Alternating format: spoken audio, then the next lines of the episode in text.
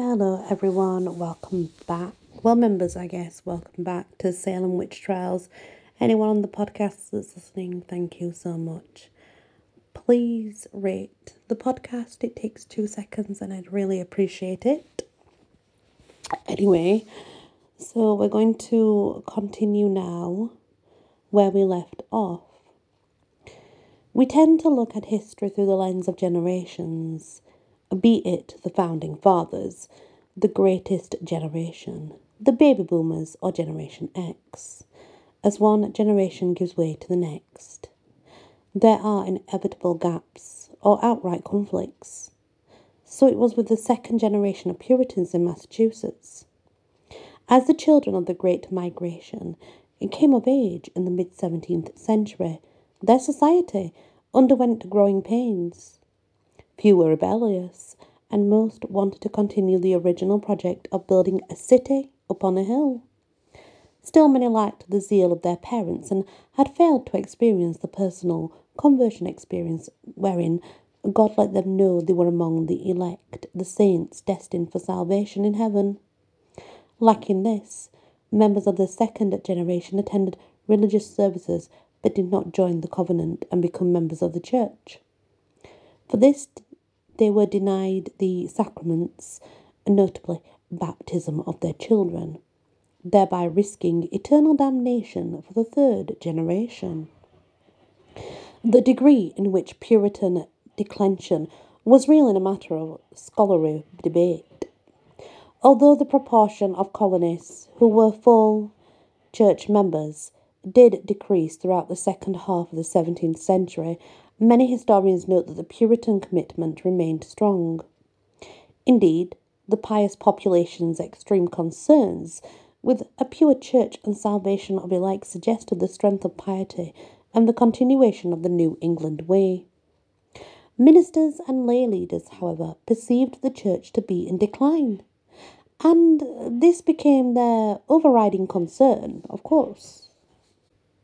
Faced with shrinking church membership, and the threat of damnation for its youth, a religious synod developed the Halfway Covenant in 1662. This created a partial form of church membership for the adult children of the church members, who had not undergone spiritual conversion. As long as they agreed to live by their church's creed, these halfway members were allowed to have their children baptized.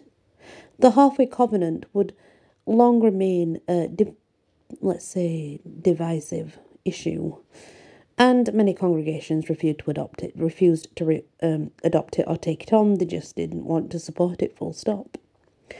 Supporters, though, that liked it saw it as the best solution. Halfway membership would eventually lead to full membership.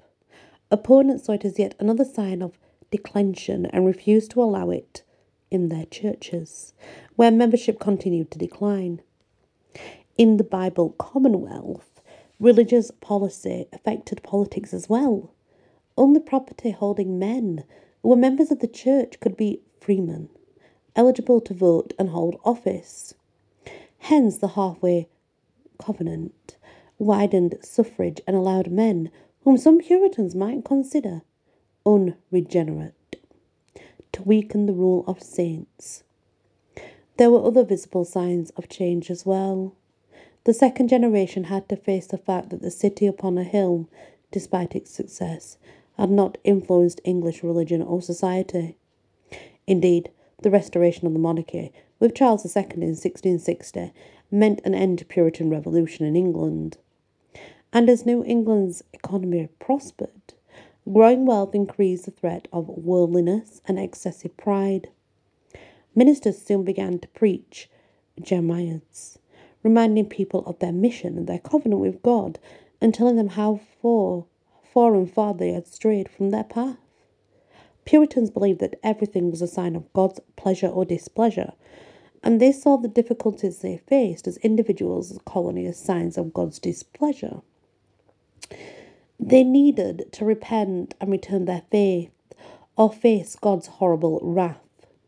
Increase Mather was instrumental in developing the Jeremiad theme as a young minister, though many Massachusetts divines contributed to the genre. One of the first was the election sermon preached to the General Court at the state of its session in 1663 by Salem's John Higginson. 5 years later, William Stoughton preached what would become a famous jeremiad for the election sermon. Stoughton's sermon, New England's True Interest, and Not to Lie, suggested the spiritual conflict to come when he later served as Chief Justice of the Court of Oyer and Termina. The spiritually weak were assaulted by deceivers. God turned his back to them, and they became instruments of Satan. The brood of the Antichrist were already among the Puritans in Massachusetts, though Stoughton acknowledged that they were difficult to identify. Outwardly pious, they had yielded to temptation. In this invisible world of spiritual conflict, the enemy remain hid all the while under some fair cloak, but they shall proceed until they be known. Satan and his minions had been unleashed by God to tempt Puritans into sin and degeneracy. Sermons such as Stoughton's painted a terrible picture of the horrible fate that awaited sinners and all of New England if they succumbed to temptation. In 1674, Increase Mather warned that the Lord should seem at this day to be numbering many of the rising generation for the sword, as if to say, I will bring a sword to avenge the quarrel of the neglected covenant. The next year, Mather's warning seemed proven uncannily accurate when King Philip's War broke out. The struggle between the native and English populations of New England was another symptom of the growing pains facing the region. Native Americans felt increasingly squeezed by the growing English population, and, well, they were pushed further into their lands, and it was threatened. Their traditional lives, their whole process, were threatened. Fighting started in the summer of 1675 in southern New England and continued along the northern frontier until the spring of 1678. The war was one of the bloodiest and most destructive conflicts in American history. Thousands of Native Americans and hundreds of colonists were killed, injured, or displaced, and the fighting left much of the frontier zones of New England a blackened, smouldering ruin. The war broke native power in southern New England, with the majority of the population being killed, sold into slavery, fleeing to northern New England or New York. The reverse held true in Maine, where the Wabanaki had destroyed most English settlements. With the Treaty of Casco, 1678, the English even agreed to pay annual tribute of peck of corn per family to the local sachems in recognition of native sovereignty. Beyond the suffering, the war was extremely expensive. The England colonial administrator Edward Randolph estimated the English losses in houses and livestock at 150,000, and the colonists claimed it cost 100,000 to wage the war. This was at the time when the total wealth for an average English settler's estate might only total £200 in real estate, livestock, and personal possessions. While these figures may be on the high side, the magnitude of the financial loss is undisputable, as its impact on the colonies. Colonial treasures would be depleted. Colonists would face high taxes for years to come. Although most of the fighting took place away from the Essex County, the war and the powerful effect on the region, not even people in Salem town felt safe. They went so far as to build a half-mile-long palisade across the Salem Neck to defend against native attack. It cost more than £250 to build that palisade and strengthen other defences for the town. They also prayed for the safe return of the hundreds of members of Essex County militia who had gone off to fight. Almost a third of all the Massachusetts soldiers who fought in the 1675-76 campaigns, 375 men, were drawn from Essex County. 52 of these men, 15%, died. These figures do not include the fighting that continued in Maine from 1676 to 1678, largely undertaken by the Essex County troops. Essex soldiers were involved in some of the deadliest fighting in the war. 41 were killed with Captain Lanthrop at Bloody Brook in September 1675. The loss of the so-called Flower of Essex was a deep blow to the region. In June 1677, a largely Essex County contingent serving under Newbury's Captain Benjamin Swick was ambushed at Black Point. Maine, Sweat, and approximately 50 men were killed. 22 of the dead and 5 of the wounded were from the county. To make matters worse, that same month, the Wabanaki seized more than 20 fishing catches and killed or captured more than 100 local fishermen. Each catch had a crew of 5 or 6. These were almost all of Salem and Marblehead vessels. On July 15th, one of these catches sailed into Marblehead Harbour. The ship had been captured by the Wabanaki, but its crew had been able to turn the tables. They reclaimed the ship and secured two of their former native captors, both the Sagamores, tribal chieftains, as prisoners. Upon arriving in Marblehead, the crew attempted to bring the Sagamores to the constable, but a mob gathered at the dockside and intervened. A group of women attacked the two bound natives. Then with stones, billets of wood, and what else they might pick up or find, they made an end of these people. We were kept at such distance that we could not see them till they were dead, and then we found them in there with their heads off. Their heads were gone, and their flesh and manner pulled from their bones. The gruesome violence demonstrates how intense were the pent-up fears and frustrations the war had produced, so well as the animosity felt toward the Native Americans. The sentiments against the Wabanaki would have been particularly high in Marblehead, the temporary home to many Maine war refugees. King Philip's War left a psychological scar on the entire region and would not easily heal. In 1678, the last in the series of peace treaties were signed, finally ending the war, yet it was at best a cautious peace, with latent fears of another war with Native Americans, particularly in northern New England, where the natives continued to pose a substantial military threat.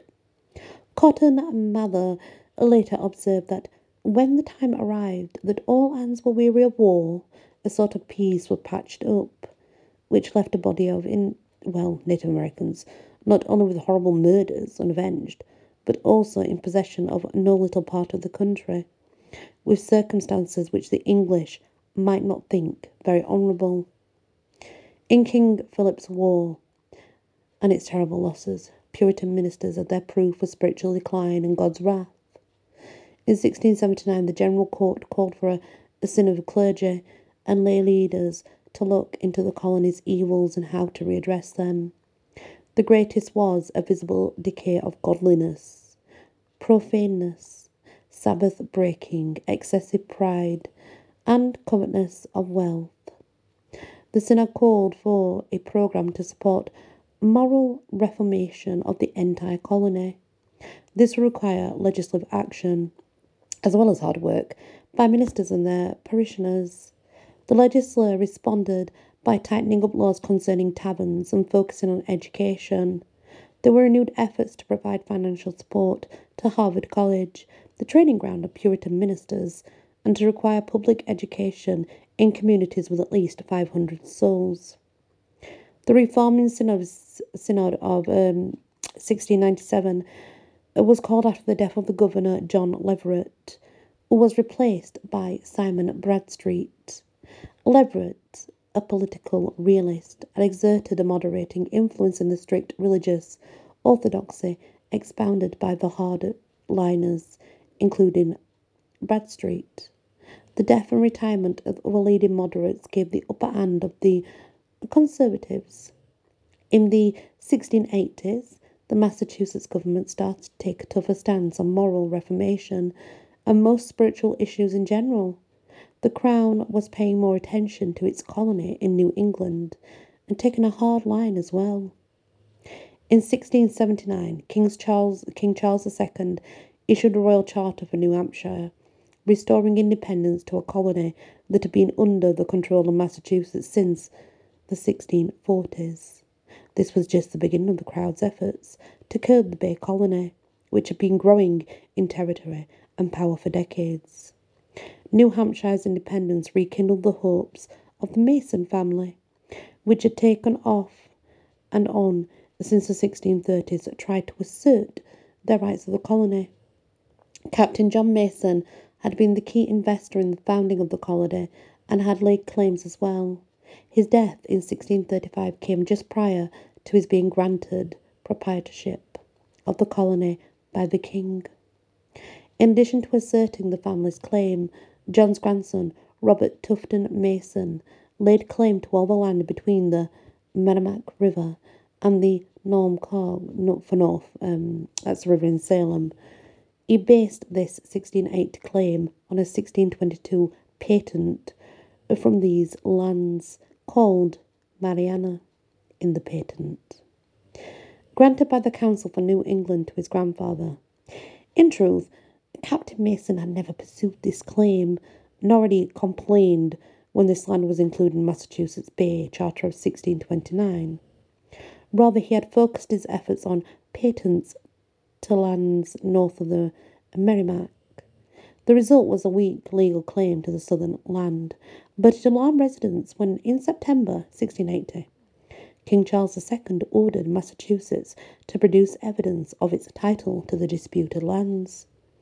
In February 1682, the General Court replied, documenting its title and highlighting the fact that the colony had previously settled all claims with the Mason heirs.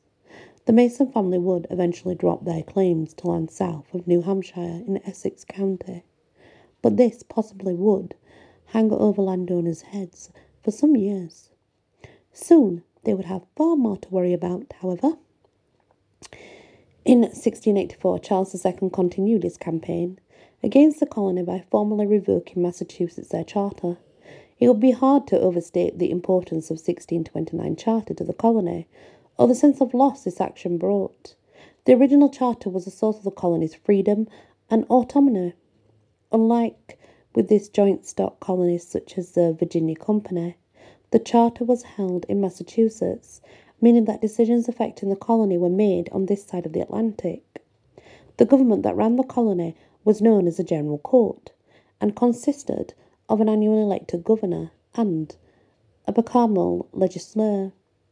Each town elected its representatives to lower body, the House of Deputies, corresponding to today's House of Representatives, let's say, and the freemen of the entire colony elected 18 members of the upper body, the House of Assistants, the forerunners of today's state.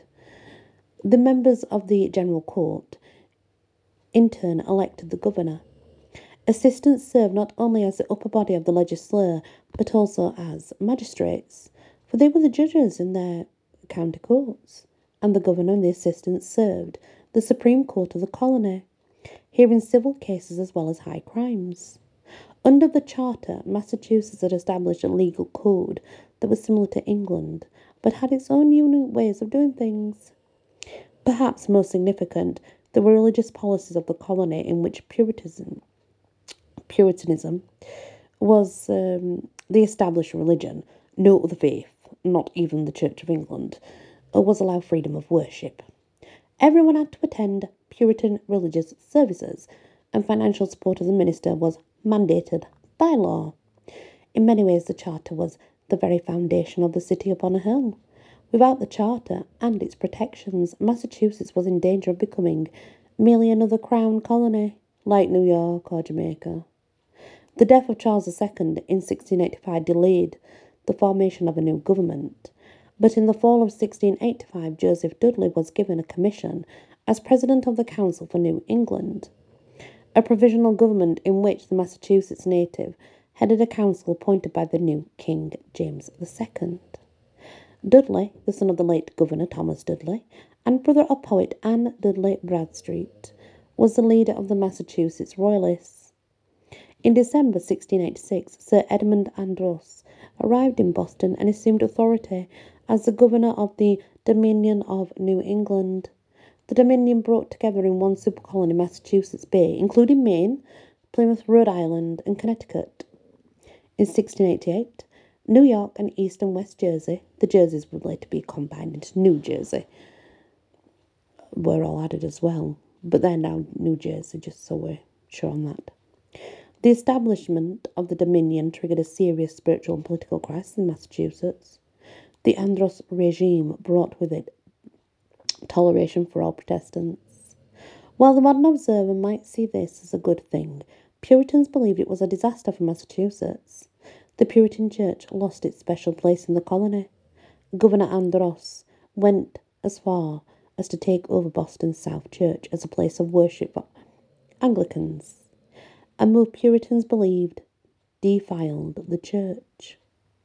Even Quakers and Baptists, once persecuted, were allowed to worship freely. In the minds of the Puritans, the revocation of the Charter and the rule of Andros were yet more ominous signs of God's displeasure with New England. The Puritans' covenant with God was under dire threat. The establishment of Dominion posed a political threat as well.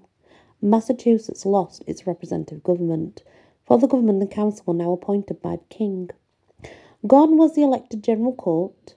Leaders in Essex County would challenge these new restrictions, which struck at what they considered to be the rights of Englishmen. The first resistance arose soon after Dudley's provisional government assumed power. In the summer of 1686, a number of citizens in the towns of Ipswich and Rowley refused to observe the public fast called for by Dudley, and this, well, all the council, as a blessing for new government. Dudley dispatched Salem magistrates Bartholomew Gedney to bring the offenders to justice. Lieutenant John Gold of neighbouring Topsfield was arrested after he made treasonous comments in his company at the militia muster. Gold refused to accept the new government and pledged his company to support its overthrow. He managed to get off with a substantial fine and a bond guaranteeing his good behaviour. This was just a sign of things to come the next year, and of course much later in the years leading up to 1775. So what we're seeing here is the colony change. The laws and everything else are changing. We've already seen that, obviously, big changes the politics of the whole system's changed, right? Along with the politics of the whole system that's changed, different people are now intertwined with Massachusetts, and it's sort of growing into something else. But also, as you can probably tell, this is what's going to bring in the witch trials eventually, because they're having this spiritual crisis already. You know, it's already started that there's only one way, there shouldn't be another way, and anyone else who's worshipping in a different way, you know, that's against God's will, and God sees it, and blah, blah, blah. But as you can tell, they've already been through quite a lot as a small area. Now expanding, of course, but still, it's a lot for them to go through. They've lost a lot as well. It doesn't seem to be getting any better for them, does it? But I guess we are going to see why we end up at the witch trials, which will be interesting. Thank you for listening to this historical reading. Obviously, many years ago now that this happened, but still we are very much affected by the happenings of history, let's be honest. Many blessings.